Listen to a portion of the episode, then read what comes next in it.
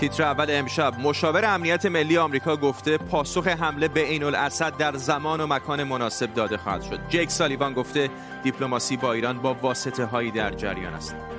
رئیس بانک مرکزی ایران می‌گوید اقتصاد ایران از رکود درآمده فاصله و های عجیب بین ادعای بانک مرکزی ایران و برآوردهای بانک جهانی و صندوق بین‌المللی پول و شورای شهر مینیاپولیس به خانواده جورج فلوید 27 میلیون دلار غرامت می‌پردازد. یکی از بزرگترین توافقهای غرامت در تاریخ آمریکا. به تیتر اول خوش آمدید.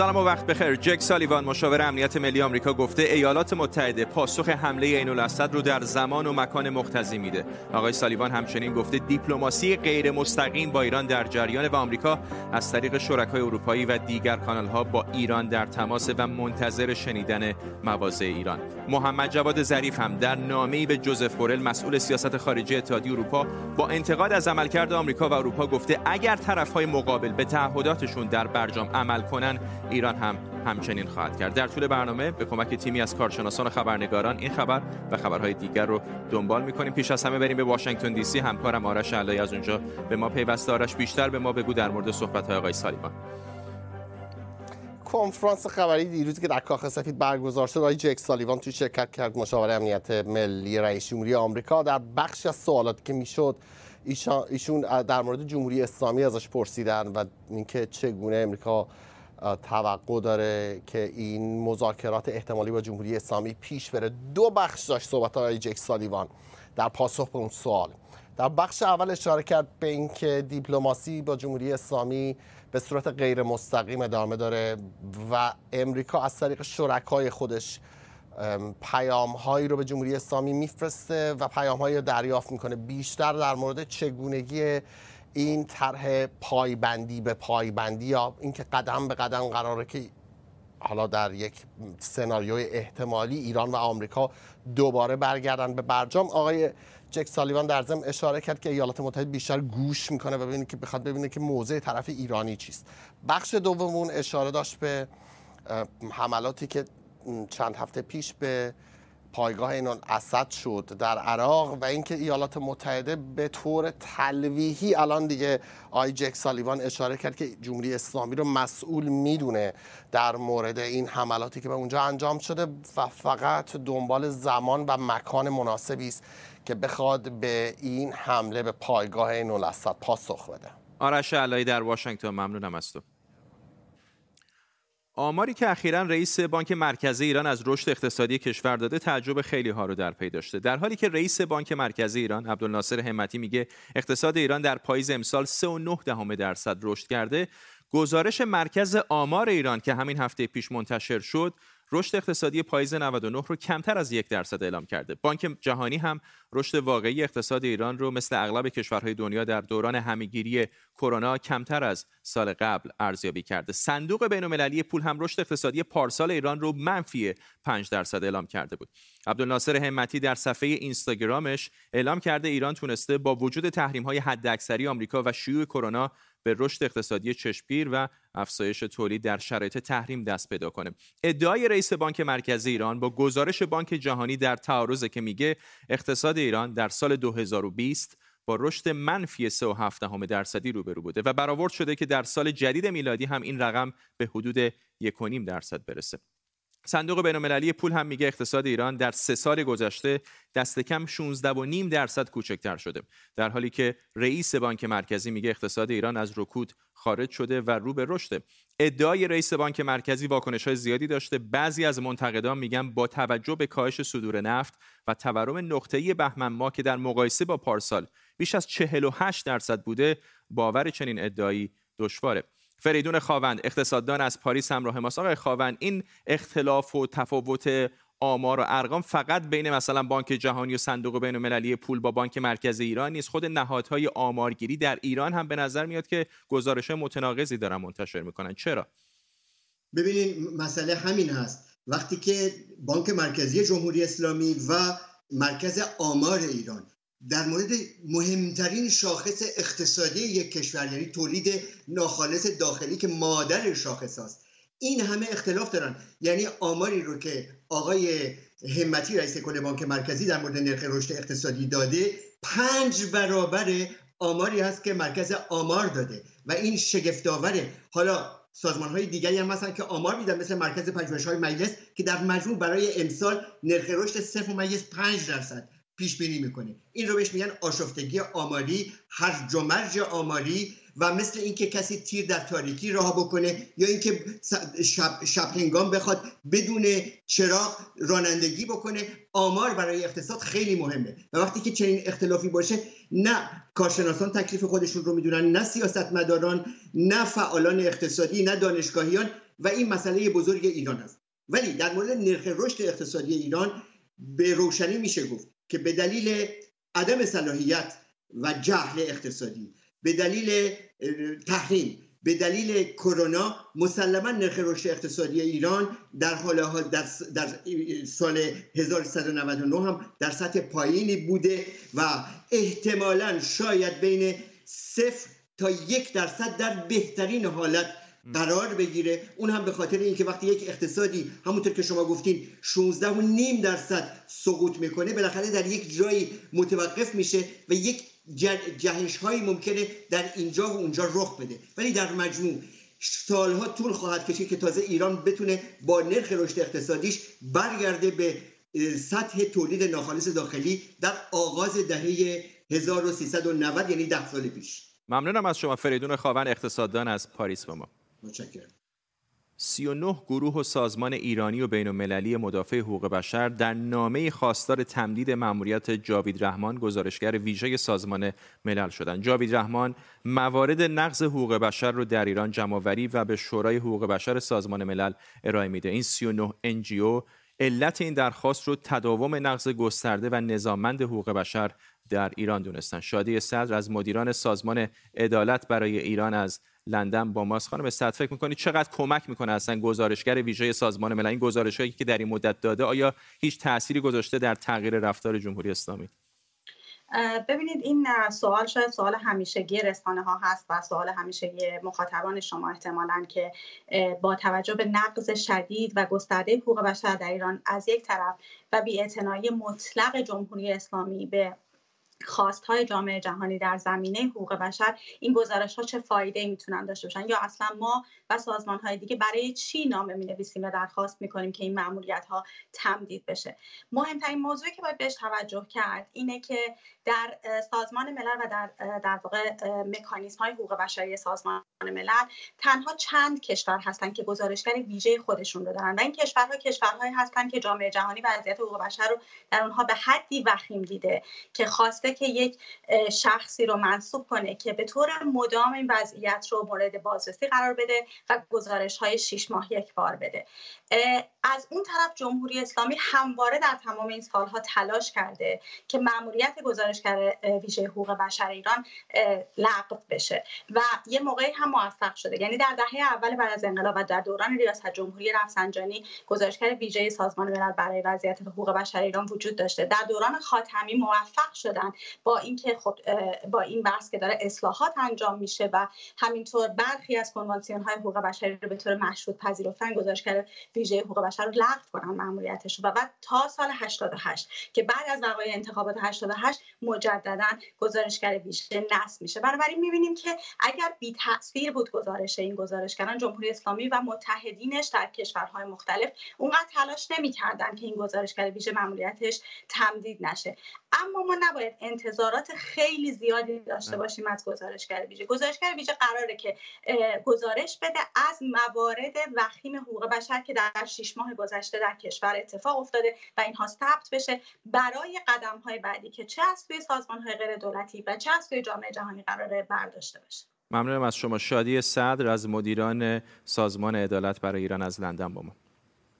سخنگوی شرکت کشتیرانی ایران حمله به کشتی تجاری ایران شهر کرد رو در آبهای بین‌المللی دریای مدیترانه در روز چهارشنبه تایید کرده. علی قیاسیان گفته که این حمله تروریستی و مستاق بارز راهزنی دریایی و خلاف قوانین بین‌المللیه. وال استریت جورنال در گزارشی گفته اسرائیل از اواخر 2019 تا الان دست کم دوازده کشتی حامل نفت ایران رو که به سوریه می‌رفتن در دریای سرخ و نقاط دیگه هدف قرار داده. بعضی از این کشتی ها هم حامل سلاح بودند.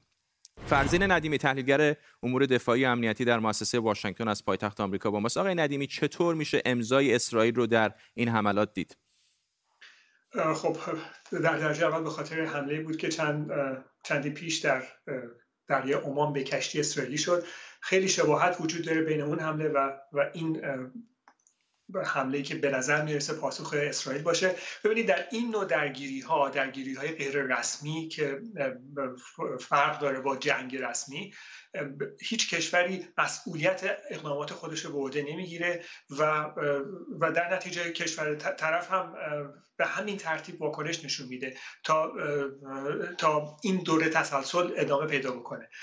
در این مورد به نظر می‌رسه که اسرائیل یا البته هر کشور دیگه می‌تونسته این کار رو انجام بده ولی به دلیل مشخصی که انتظار می‌رفت که اسرائیل واکنش نشون بده به حمله به کشتی اتومبیل برش در دریای عمان این انتظار به نظر می‌رسه که این واکنش اسرائیل بوده. اونطوری که به نظر می‌رسه یک هواپیمای بدون سرنشین انتحاری از بالا شیرجه رفته به یکی از 2200 کانتینر 20 فوتی این کشتی اصابت کرده. به نظر من هدف این بوده که یک پیامی به ایران داده بشه در مورد اقداماتی که در رابطه با سوریه داره انجام میده و خط تدارکاتی که به اسرائیل داره. چون اگر می‌خواست اسرائیل این کشتی رو به نوعی ناتوان بکنه که از ادامه مسیرش ناتوان بشه این توانایی رو داشت. ولی در این سطح نگه داشته درگیری به خاطر اینکه در این حال اسرائیل نمی‌خواد که واکنش ایران هم از کنترل خارج بشه. ممنونم از شما. فرزین ندیمی کارشناس مسائل امنیتی و دفاعی از واشنگتن دی سی با ما. تصاویر زنده داریم از ناسا. همین الان داشت ایستگاه فضای بین‌المللی رو نشون می‌داد خبرگزاری ها ولی حالا به اتاق فرمان آمدند.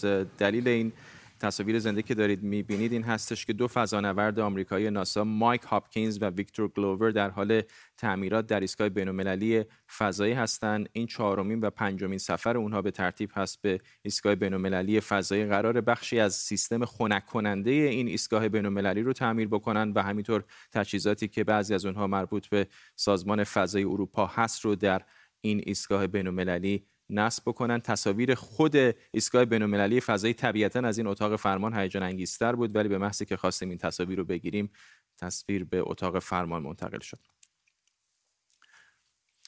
امروز آخرین جلسه ستاد ملی مقابله با کرونا در سال 99 برگزار شد و علیرضا رئیسی سخنگوی ستاد ملی مقابله با کرونا اعلام کرد که ویروس جهش یافته کرونا در 28 استان کشور شناسایی شده. رئیسی همینطور گفته تا پایان سال به بیشتر از یک میلیون نفر واکسن کرونا تصریح خواهد شد. حسن روحانی رئیس جمهوری ایران هم در همین جلسه ستاد ملی مقابله با کرونا گفته که خطر موج چهارم کرونا هنوز وجود داره. روحانی همینطور گفته این هفته و هفته آینده واکسن بیشتری وارد کشور میشه و همین سرعت واکسیناسیون رو افزایش میده.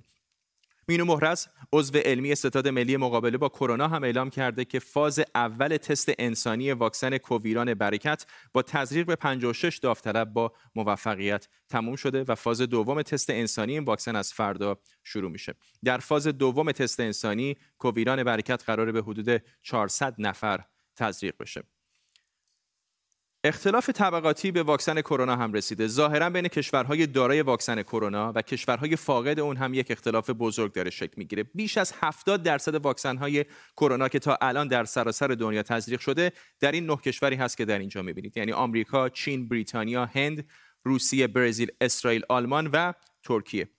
در بقیه دنیا کمتر از 80 میلیون دوز واکسن تزریق شده. قبلا سازمان های مردم نهاد هشدار داده بودند که ممکنه کشورهای پولدارتر واکسن ها رو بخرن و سر کشورهای فقیر بی کلاه بمونه. برای همین سازمان بهداشت جهانی یک برنامه توزیع واکسن به اسم کووکس درست کرده که شاید بتونه یه جور عدالتی در این زمینه ایجاد کنه. این در حالی که ممکنه به کشورهای فقیر فقط اونقدر واکسن برسه که بتونن از هر ده نفر به یک نفر واکسن بزنن. تا الان بیش از 345 میلیون نفر در دنیا واکسینه شدن اما جنگ و جدال بین کشورهای مختلف بر سر واکسن ها همچنان ادامه داره. به خصوص بین کشورهای اروپایی و بریتانیا با توجه به اینکه الان آمار مرگ و میر در اروپا هم دوباره افزایش پیدا کرده. حالا وسط این دعوا چند تا از کشورهای اروپایی هم اومدن و استفاده از واکسن آکسفورد آسترازنیکا رو به حالت تعلیق درآوردن چون گفته میشه تزریق این واکسن به حدود سی نفر عوارض جانبی خطرناکی داشته و موجب لخته شدن خون شده. اما سازمان جهانی بهداشت میگه آماری در این حد نمی‌تونه توجیهی برای خطرناک تلقی کردن یک واکسن باشه.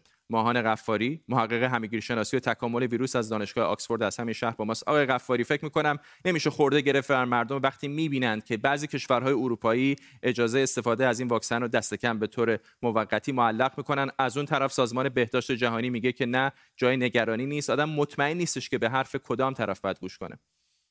سوال درست و منطقیه ولی من باید در جوابش بگم اتفاقا اینجور مسائل و اینجور سختگیری ها نشان دهنده سلامت در واقع این پروسه هستش فراموش نکنید که ما هنوز در یک وضعیت اضطراری هستیم. این واکسن و واکسن های دیگه توسط سازمان بهداشت جهانی و نهادهای دیگه در, در حالت emergency use listing emergency use authorization هستن. یعنی فقط در شرایط اضطراری دارن استفاده میشن و منوط به اینکه داده هاشون انباشته میشه و رپورت میشه به این مراکز و سازمان ها که در صورتی که هر گونه اختلالی ایجاد بشه در افرادی که واکسینه شدن این توقف پیدا بکنه واکسیناسیون و در واقع تا نتایجش بررسی نشه که مسجل نشه که از جانب واکسن بوده یا نه ادامه نمیدن. البته این هم فکر نمی‌کنم دفعه اولی باشه که ما راجع به این موضوع صحبت می‌کنیم. قبلا هم در فاز بالینی این اتفاق برای یک واکسن آکسفورد افتاد و واکسن های دیگه هم. همینطور این میگم یک بخشی از پروسه سالمش هست ولی وقتی که توی پندمی هستیم که خیلی از کشورها واکسن نگرفتن خب این کمی به نظر میاد اجحاف میشه به افراد دیگه. ولی این هم من باید تاکید کنم که هنوز مشخص نشده که در واقع این لختگی خون به واکسیناسیون برمیگرده یا نه. برای همین در واقع این تعلیق رو انجام دادن. ولی باید فراموش هم نکنید. بسیار سخت هست که بشه در واقع اون ارتباط علی معلولی رو ایجاد کرد. چون یکی از عوارض طبیعی اطلاعی به کرونا که خیلی هم رایج هست همین لختگی خون هست. و اینکه علتش این بوده که از واکسن گرفتن یا صرفا کرونا رو گرفتن و واکسن رو هم همزمان باهاش گرفتن تفکیک این دو چیزی هست که داره مورد بررسی قرار می‌گیره و باید وایسیم تا هفته های آینده نتیجه این معلوم بشه. ممنونم از شما. ماهان قفاری محقق همگیر شناسی از آکسفورد با ما. از چند روز پیش تظاهرات در بیروت و شهرهای مختلف لبنان علیه دولت و همینطور احزابی که نقشی در قدرت دارند شروع شده. این در حالیه که گرانی و کمبود مواد غذایی و کالاهای اساسی در لبنان به تشدید بحران منجر شده و گزارش شده که تا چند هفته دیگه ممکن لبنان با قطعی گسترده برق و خاموشی روبرو بشه. سعید فاضل شهروند ساکن بیروت از همین شهر با ما. فاضل یک تصویری به ما بدید از شرایط امروز در بیروت. در چند ماه اخیر تظاهرات های زیادی در سطح کشور لبنان صورت گرفته که تمرکز اصلیش در شهر ترابلوس بوده. به علت اینکه مقداری از مرکز دوره و مشاغل کمتری در اونجا فعالیت دارن و حدودا سه, سه ماه قرنطینه اینجا برقرار. فشار زیادی به مناطق محرومتر لبنان وارد شده. در مناطق مرکزی بیروت هم تظاهرات هایی بوده منتها به صورت پراکنده. به این صورت که مناطق شی شیعه نشین به یک صورت مناطق مسیحی و سنی نشین به صورت جداگانه دست به تظاهرات زدم و در ساعات پایانی روز اقدام به بستن برخی از خیابون های مناطق خودشون کردن. در, در لبنان ساعت خاموشی شهر خیلی بیشتر شده به نسبت به فصل ها و سالهای اخیر و ما شاهد شاهد خاموشی های گسترده تری هستیم در سطح در ساعت در طول ساعت روز. ممنونم از و اینکه بله بفهم ممنونم از شما. سعید فاضل شهروند ساکن بیروت. اشمان. شورای شهر مینیاپولیس با خانواده جورج فلوید که در بازداشت پلیس جانش رو از دست داد برای پرداخت غرامت 27 میلیون دلاری به توافق رسیده. دادگاه دادگاه دریک شو ببخشید دادگاه دریک شوون افسر پلیسی که برای 9 دقیقه زانوی خودش رو روی گردن فلوید قرار داد تا وقتی فلوید کشته شد رو در در جریان و تعدادی از اعضای هیئت منصفه هم انتخاب شدن. مرگ جورج فلوید اعتراضات زیادی رو در سراسر دنیا به همراه داشت. اعتراضاتی که شعار اصلی اون جان سیاهان اهمیت داره بود. امید معماریان روزنامه نگار از نیویورک با ماست. آقای معماریان این قرامت بزرگی است در تاریخ آمریکا ولی پایان این زخم ها نیست. همینطور هست. این نگرانی که وجود داره در میان فعالان مدنی و کسانی که نگاه می‌کنن به روند برخورد پلیس با شهروندان سیاپوس در آمریکا این هستش که این قرامت ممکنه که به هر حال یک نشان دهنده باشه که شهر مینیاپولیس می‌خواد که اینو از خاطرها بزداید و یک در مسیر درست قدم بردارد. ولی تا زمانی که اقدامات عملی انجام نشه برای اینکه پلیسا بتونن که رفتار خودشون کنترل بکنن و اگر کار غلطی انجام میدن پاسخگو نگه داشته بشن چنین اقداماتی در واقع چنین قرامت هایی نخواهد تونست به طور عملی منجر بشه که دیگه جورج فلوید دیگری اتفاق نیفته. حادثه دیگه, حادثه دیگه شبیه اون. ممنونم از شما. امید معماریان روزنامه نگار از نیویورک با ما. خب اون تصاویر هیجان انگیز ایستگاه فضایی بین‌المللی که بهتون گفته بودم الان دوباره داریم. می‌تونید ببینید. دو فضانورد آمریکایی در حال انجام یک سری تعمیرات هستند. مایک هاپکینز و ویکتور گلوور در حال تعمیر سیستم خنک سازی ایستگاه بین‌المللی فضایی و همینطور نصب یک سری از تجهیزات از جمله تجهیزات ایستگاه بین‌المللی فضایی هستند. الان ایستگاه بینالمللی فضا اگر بخوام موقعیتش رو روی زمین بهتون بگم جایی در نزدیکی سواحل غربی آفریقا هست در میانه اقیانوس اطلس. دو فضانوردی که دارید می‌بینید دارن با هم همکاری می‌کنن. این چهارمین و پنجمین سفر اونها هست به ترتیب به ایستگاه بینالمللی فضایی و این بخشی از پروژه‌ای هستش که سازمان فضایی آمریکا ناسا با همکاری شرکت خصوصی اسپیس اکس انجام داده برای رساندن این فضانوردان به ایستگاه بین‌المللی فضایی. تصاویر زنده رو می‌بینید از ایستگاه بین‌المللی فضایی جایی که همکنون بر فراز بخش جنوبی اقیانوس اطلس در نزدیکی ساحل غربی آفریقا در حال پرواز هست.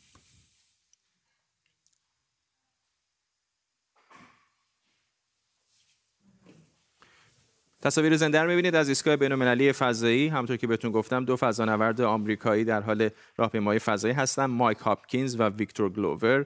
این بخشی از برنامه ناسا هست برای تعمیر در ایستگاه بین‌المللی فضایی و همینطور نصب بعضی از تجهیزات از جمله تجهیزات مربوط به ایستگاه بین‌المللی فضایی و همینطور آژانس فضایی اروپا. یک بخشی از تجهیزاتش رو در پرواز قبلی که فضانوردان به ایستگاه بین‌المللی فضایی داشتن به اونها داده و الان اونها در حال نصب این تجهیزات هستن. از ساعت 8 ربع به صبح به وقت شرق ایالات متحده آمریکا این عملیات شروع شده و برای 6 ساعت و نیم قراره که ادامه داشته باشه. یعنی تقریبا احتمالا تا دو ساعت دیگر هم کار اونها ادامه خواهد داشت. ممنون از همراهی شما با این برنامه. به این ترتیب می‌رسیم به پایان تیتر اول امشب. تا برنامه بعدی بدرود.